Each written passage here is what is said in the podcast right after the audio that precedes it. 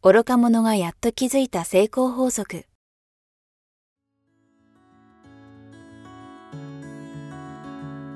学校に行けない子供たちから、オリンピック選手をはじめとするアスリート、企業経営者、マネージャー、新入社員、メンタルサポーターとして20年間にわたり、講演、研修を行ってきた成田義則が、今と未来を変える人生哲学の話をお届けします。視聴者リスナーからの人生相談にもお答えします。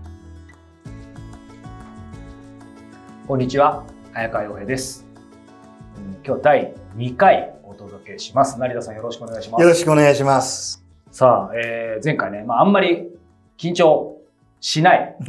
でおっしゃってたというか、まあ、おかげさまで僕もリラックスしてできたので、今日はね、はい、あのどんどん迫っていきたいと思うんですが、はい、これ、忘れないうちに、前回見てない方はね、ぜひ見ていただきたいと思うんですけども、最初の第1回の最後の方でね、はい、やっぱその人生哲学の話で、今までいろいろ学んできて、分かったつもり、うん、まあ、成田さんご自身もつもり、はい、で、僕は今も多分つもりなんですけど、そことそうじゃない、その違いというか、そこから多分人生がガラガラと動き出すってあると思うんですけど、はい、ここからまさにね、どういう感じだったのか、もう少し具体的に伺えますか、はい、あのー、いろいろ本を読んで、で、思考は現実になるっていうね、言葉、はい、有名な原因と結果の法則ですね。ありますね。えー、思考は現実になるっていう言葉は知ってはいました。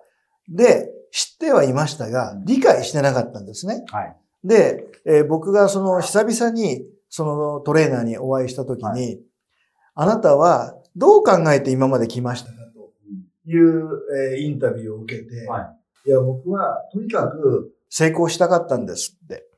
で、本当に自分は成功するつもりで頑張ってきましたって。だけど、うまくいかなかったんですっていう話をしたんですよ。そこが大きな間違いだって言われたんですね。いや、ちょ、ちょっと待ってくださいって。あの、成功したかったけど、はい、してないと。で、思考は現実になるって言うけれども、成功したいのにしてないということは、思考は現実になってないわけじゃないですか。確かに。だから思考が現実になるっていう、一番最初の大事な、その心理法則を全然信用できなかった。だって、こんなに成功したくて、失敗なんか望んでる人いないですよね。いないですよね。ええー、もうボロボロになったわけですから、ボロボロになりたい人間なんか嫌しない。で、なんでこんななっちゃったのかって。心理法則なんて嘘じゃんって思ってたんですよ。そ、それをぶつけたんですね。はい、トレーナーに。そしたらですね、いや、あなたは、さっき僕聞いたけれども、できれば成功したい、ね、あの、って言ってたよねって。ずっとその思いでやってきたって言ってたじゃないかって。今そうなってるよねって言われたんですよ。うん、え？って、え、どういうことですかって。成功してませんよ、全然。いや、成功したいってあなたが思った瞬間に、あなたがなりたい人は、成功したい人だって。うん、成功したい人っていうのは、成功者を下から眺めて、いいなって言ってる人じゃないですか。はいはい、あなたまさに今そうなってるじゃんって言われたんですよ。成功したい人ってことね。要は、成功したいって僕が言った、成功するとしたいは違う。っていうわけですね。で、成功したいと言ってしまうと潜在意識というのは、とても素直なんで、命令として受け取るんです。私の言葉を。成功したいという思いがインプットされると、あなたがなりたい人は成功したい人なのねと。じゃあ成功したい人にならせてあげましょうと。ずっと失敗のままですよ。成功したい人はしてないからしたい、ね、そういうことです。それを理解してなかったので、ずっと成功したいとは思ってた。うん、でも、するって決めてない、うん。で、そのトレーナーに言われたのは、はい、成功する人は、成功するって決めてる人だけだって。うん、何々したいは、はい、何々できないってことなんですよ。それは全然理解してなかった。できれば英語が喋りたいで、英語喋った人っていないんですね。確かに。要は、憧れだけで。喋ると決めるから、初めて駅前留学するのか、かね、英語しか喋れない、えー、友達作るのか、まあ、いろんな方法がね、出てきますよね。でも、できればと言ってる間って何もしないんですよ。できればハワイに行きたいって言ってハワイに行った人はいないって言われていて、要は、行くと決めるから、誰と、いつ、ね、どんな旅行会社でいくらかけていくのか全部決まりますよね本。当そうですね。だから、できればって言ってる間は実はできないっていうことを全然理解しておらず、うん思考が現実になるっていうのもはい誤解してたんですね。確かに。えでもこんなシンプルなことですけどえ、えまあこのつもりレベルの僕からすると、はい意外とあんまりそれ言われて、まあどっか本に書いてそれもあるのかもしれないですけど、はいあんまりないですえいや、だから本当にね、みんな分かってるつもりで、よ。分かってない人うがん多分いっぱいいらっしゃると思うんですよ。で、僕はすごく積極的だって自分で思ってたんです。はい。常に明るくて前向きではあったんですよ。うんだけど山ほど失敗するわけですね。で、積極人間の自負はあったんです。はいところがですね、その前向き積極的っていうのもめちゃくちゃ間違ってたんですよ。意外ですね、また。プラス思考って思ってたんですよ。はいはいはいはい。でも真のプラス思考って何なのかを理解してなかった。プラス思考とかポジティブシンキングっていうとね、はいとにかく前向きにみたいな。とにかく僕はなんとかなるって常に思うようにした。はい。なんとかなるよって。うん。それで終わってたんですよ。うんなんとかなるよで終わったら、ただのバカです。確かに。確かに。でもちょっと確かにだけど耳痛いですね、落ち着いて考える。超前向きでね、うんなんとかなるよ行こう行こうで終わっちゃって、じゃあなんとかするためには、どうしたらいいのうか、ん具体的な計画、確かに。えーリスクマネジメント、これきっちりやんないと、なんとかなる、いや、だけで言ったら、ドン落とし穴に落ちるわけですね。うんうん僕は前者です。もうなんとかなるさでいけると思って、まあ仮にうまくいくことあるかもしれないですけど、うんずっと再現はできないですよ。ダメです、ダメです。だから、あの、よく言いますよ、プラス思考すぎる人は危ないよっていうのはそこなんですよ。うんマイナス思考の人っていうのはリスクマネジメントするじゃないですか。はいだからむしろ、はいマイナス思考とプラス思考と両方持ってないとうんいけないんですね。はいだからただのプラス思考は、ただの脳天気うんただの脳天気の大バカだったわけですよ。なんとかなるさ、俺はいけるさっていうね、この勘違い、愚かな、とても愚かな勘違い。だから皆さんは、そんなの当たり前じゃないって思ってると思うんですが、でも結構多いと思うんですね。はい。なんとかなるさで、とにかく、そのまんま、うん。本当はやらなきゃいけないところをしっかり見ないで、はい。ただ、前向きと思う、うんこの思考で行ってしまう。はい。で、結局なんとかならずにうん、ボロボロになってしまう。って方もいると思うんです。はい。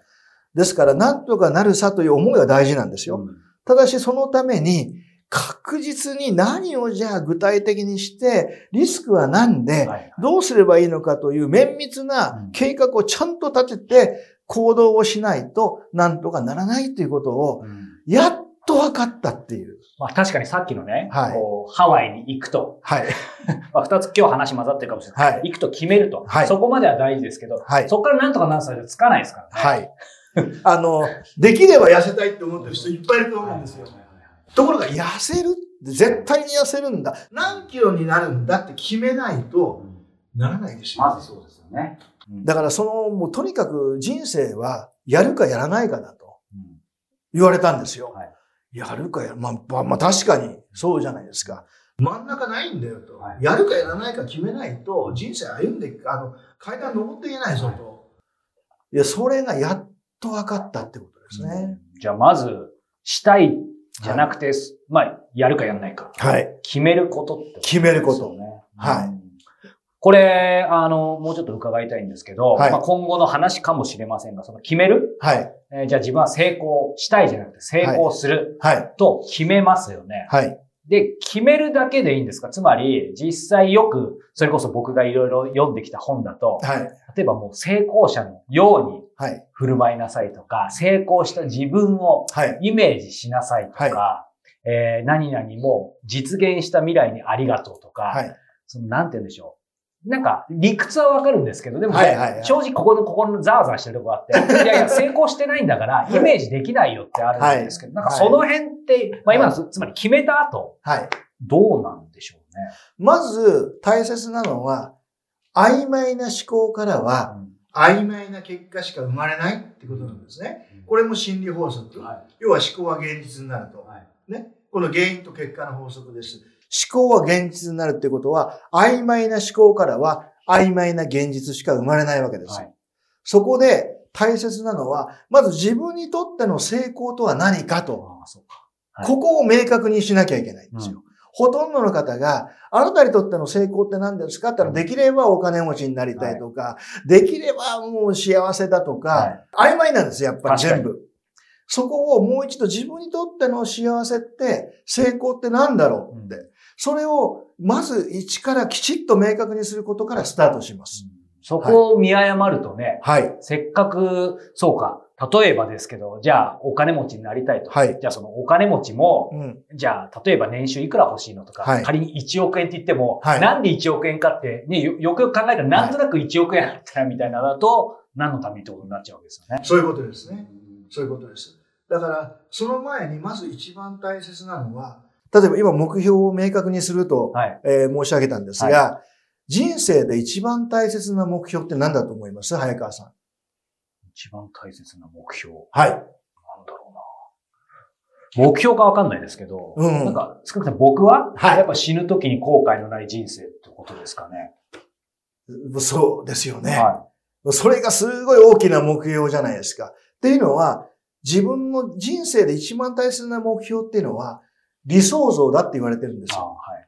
要は、どんな人間に自分はなるのか。はい例えば、お金持ちになるとか何かをするっていうのは、早川さんがやるわけですよね。はい。ってことは一番大切なその早川さんという人間がどんな人間になってうん最後を迎えたいのか。はい。要はこの理想像を明確にしなければ何も始まらないと言われてるんです。だから僕はまずどんな人になりたいのって言われて、こうなかなかイメージができずに、でそれを箇条書きにしなさいって言われたんですよ。はで、ノートを一冊出して、こんな人、あんな人ってね、もういつも笑顔で爽やかな人とか、どんな人にも平等に笑顔で心からの感謝を持って挨拶できる人とい。か、一切経済的に、要はこ、あの、困窮がない人とか、もう時間も経済も自由なし、もういろんなことをバーッと箇条書きにしてたわけですね。それを毎朝毎晩チェックして、はい違うと思ったら書き換えて、はい。もしくは書き直しなさいと言われて、そこからスタートしたんですよ。はい。そうすると、だんだんだんだん自分のなりたい自分像っていうのが明確になってくるわけです。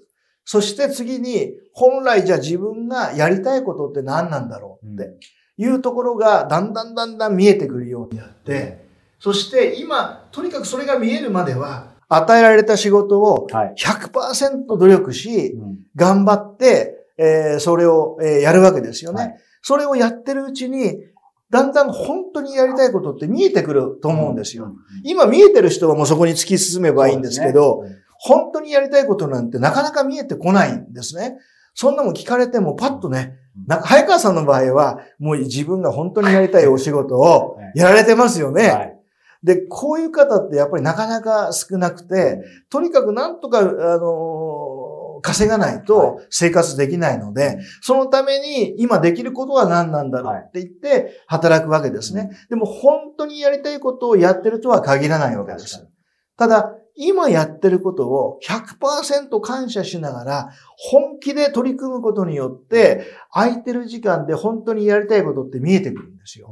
それが見えてきたら、今の仕事で稼いで、本当にやりたいことがやがてできたらはいいいですよね。確かに。えでも今お話伺ってて思ったんですけど、ええこう、なんて言うんでしょう。やっぱり自分にとっての理想像。はいでも本当にありがたいことに成田さんおっしゃった通り、僕今、まあ今日のお仕事も含めて、はい本当に理想の、こうね、あの日々送らせていただいてますが、はい。あの、やっぱり愚か者の話されてて、あの、愚か者仲間って言ったら恐縮ですけど、いやいやいややっぱりね、なくて分かればいいんですけど、うん。僕も、まあ、まさしくね、あの、29歳で起業して、その時にもうどん底で、まあ、奥の借金は抱えてなかったですけど、会社でも全くうまくいかず、えーこのままでどうしようかっていう時に、あるカフェで、やっぱり常に、えー全然やりたいことできてなかったというか、とにかくあの、スティーブ・ジョブズじゃないですけど、人生今日が最後の日だとしたらとか、うん。死ぬ時に後悔したくない人生って何かっていつも自分で自分にインタビューみたいにしてたわけですよ。で、その29歳のある日の時に自分に問うた時に、え全部取っ払って考えたんですよね。つまり、えっ、と、今こんないけてないし、お金もないし、もう会社もクビになりそうだって考えた時に、全部でも制限なかったら何かって考えた時に、やっぱり世界中のいろんな有名無名関係なく、まあ、まさに成田さんのようなすごい魅力的な人に会って、その人の話を引き出して、それを何らかの形で世の中に届けたいって、そこだけは見えたんですよね。だから、なんかそれを決めて、今に至るっていう、ちょっとなんかすいません、自分の話になっちゃいましたけど、だから、なんだろう、追い込まれないとできなかったけど、はい。でも、ある意味僕にとってはそこがもうなんか死ぬか生きるかだったんで、うん追い込まれたことによって何が申し上げたいかっていうと、多分きっと、成田さんもそうだったかもしれないですけど、今のその自分のやりたいこととか理想像、かけってありますけど、おっしゃってた通りすぐ出てこないじゃないですか。で、多分最初って、その時間もかかるし、あと、その、これは俺本当にやりたいことだって思って書き出すじゃないですか。でもおっしゃってたように途中で修正したり結構してるわけですよね。はい最初書いたものって意外と自分の本当の理想像じゃなくて、うんなんか一般的に言われてるものだったり、誰かの夢だったりとかって、やっぱそういうのってあるんですかね？あります、あります。なかなか自分の本当の意味での本心って、なかなか出てこなかったりするんですよ。で、成功者は紙の上で考えるって言うんですね。紙の上で書く。紙の上で考える。要は紙に書くって、実はすごくエネルギーがいりますよね。自分の考え方が整理されないと書けないじゃないですか。うん。昔、あの、経験あると思うんですが、ラブレター書いて、はい。書こうと思って、なかなかもう心にはあるんだけど文章にできなくて、はい。何回書いても丸めて捨ててってありませんでした、はいはいはいはい。要は紙に書くって自分の考えまとめ上げなきゃいけないんで、うんすごいエネルギーがいる作業。要は頭の中の棚卸しって言われてるんですね。うんで、紙に、紙に書くことによってまず自分の考えが整理できるんです。はい。そして五感を通じて、すべてのもう触覚だ、えー嗅覚だ、えー視覚だ、すべての感覚を通じて潜在意識に自分の書いてる文章をインプットするので、紙に書きながら、私の、えー潜在意識にインプットしながら、さらにすべてを明確にしてくれて、うん頭の中の棚押しをしてくれる。はいで、頭の中の棚押しをすると空間ができますよね。またそこにいいアイデアがそう降りてくる。か。はいはい。頭で覚えておこうとすると、もうあっという間にいっぱいになってしまっ確て、もういいアイディア入ってこないんですよ。書くことによって常にクリアになって、いいアイディア、また書く、いいアイディア。このループに、うん最高のループに、ねはい、なっていくんですね。これ不思議ですよね。まあ人によると思いますけど、ええやっぱりこの今のスマホの時代、パソコンの時代ってなっても、はい。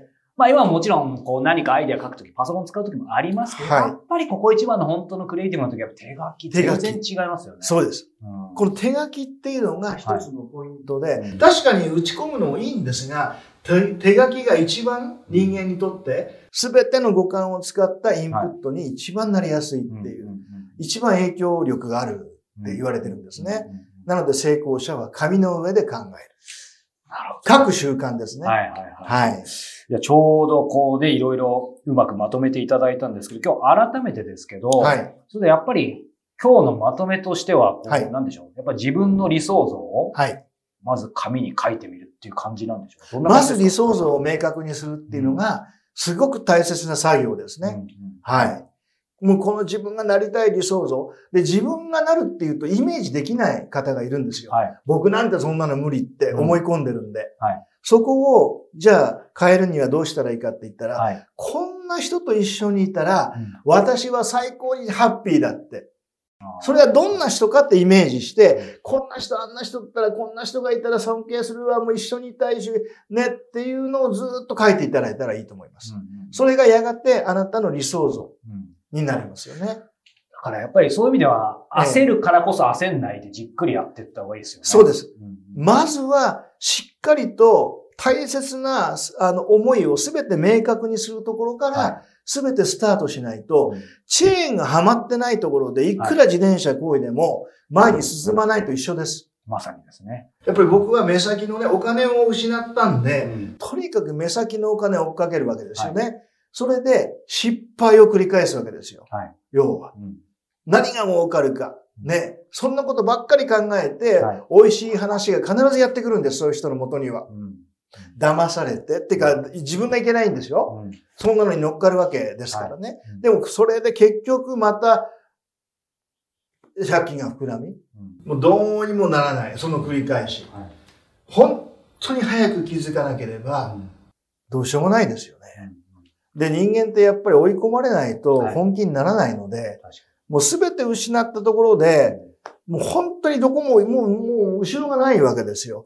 そこで変わったのかなっていう気はしますね。だから皆さんには、そんな状況になる前に、そうですよね。もうそんな状況になる前に、もう素晴らしい人生をね、はい選択してほしいなって、本当に思います。はい。はいありがとうございます。僕も改めて、ちょっと書いたら紙に書いてみたいと思います。さあ、えー心に刻みたい人生哲学の話、えーこの番組では視聴者、リスナーの皆様から、えー成田さんへのご相談、ご質問、えーそして番組へのご感想を募集しております。えーご応募は、えー http コロンスラッシュ jtetsugaku えー j えー j.mp スラッシュ j 哲学まで、えーお寄せください。えー YouTube、ポッドキャストとも、えーこの放送回の概要欄に今のフォームの URL が記載してありますので、ぜひぜひご応募お待ちしております。ということで今日は第2回お届けしてきました。成田さんありがとうございました。ありがとうございました。ありがとうございました。